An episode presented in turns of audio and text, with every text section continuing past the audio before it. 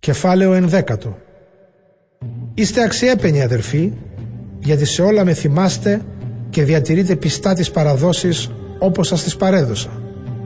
Θέλω όμως επίσης να ξέρετε ότι η κεφαλή του κάθε άντρα είναι ο Χριστός, κεφαλή της γυναίκας είναι ο άντρας και κεφαλή του Χριστού είναι ο Θεός. Οι άντρες, όταν προσεύχονται ή προφητεύουν με κάλυμα στο κεφάλι, ντροπιάζουν τον Χριστό. Και κάθε γυναίκα που προσεύχεται ή προφητεύει χωρίς κάλυμα στο κεφάλι, ντροπιάζει τον άντρα της, γιατί δεν διαφέρει σε τίποτα από τη γυναίκα που έχει το κεφάλι της ξυρισμένο. Αν μια γυναίκα δεν βάζει κάλυμα στο κεφάλι της, τότε ας κορευτεί κιόλας.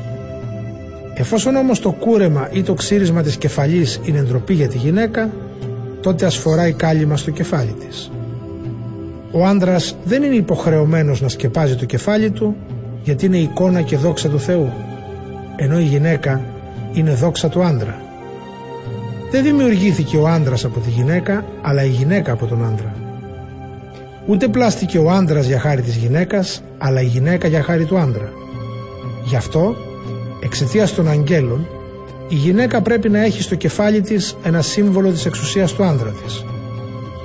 Μέσα στην οικονομία του Κυρίου όμως, ούτε ο άντρας νοείται ανεξάρτητα από τη γυναίκα, ούτε η γυναίκα ανεξάρτητα από τον άντρα. Γιατί όπως η πρώτη γυναίκα έγινε από τον πρώτο άντρα, έτσι και ο άντρας γεννιέται από τη γυναίκα και τα πάντα προέρχονται από το Θεό που τα δημιούργησε. Κρίνετε και μόνοι σας. Ταιριάζει στη γυναίκα να προσεύχεται στο Θεό με ακάλυπτο κεφάλι? Η ίδια η φύση μας διδάσκει πως είναι ντροπή για τον άντρα να έχει μακριά μαλλιά, ενώ για τη γυναίκα είναι τιμή τα μακριά μαλλιά, γιατί τα μαλλιά τις έχουν δοθεί αντί για κάλυμα.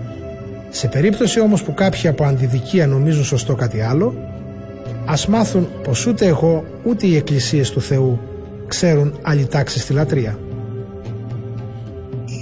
Σχετικά με το θέμα στο οποίο αφορούν οι παρακάτω παραγγελίες μου, δεν μπορώ να σας επενέσω.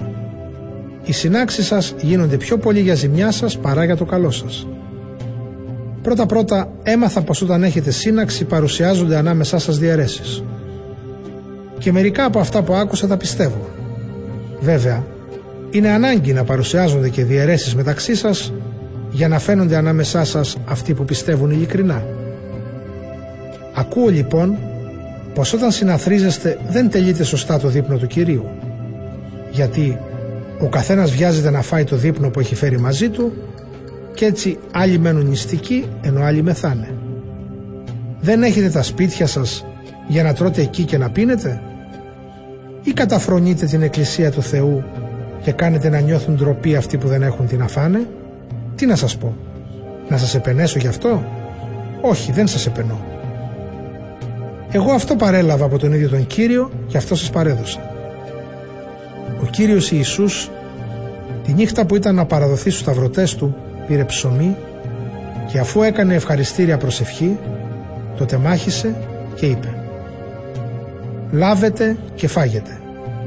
Αυτό είναι το σώμα μου, που τεμαχίζεται για χάρη σας.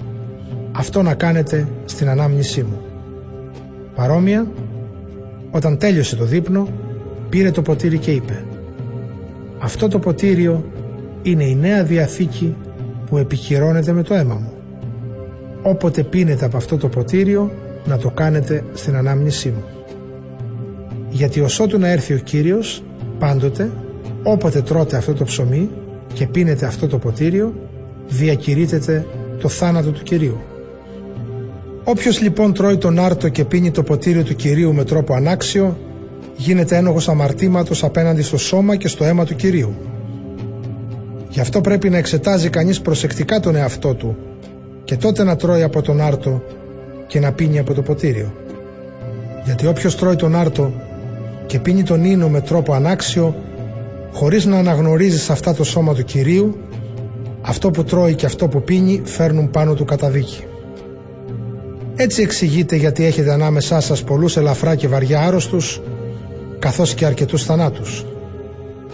Αν αρχίζαμε με την εξέταση του εαυτού μας, δεν θα επισύραμε την τιμωρία του Θεού.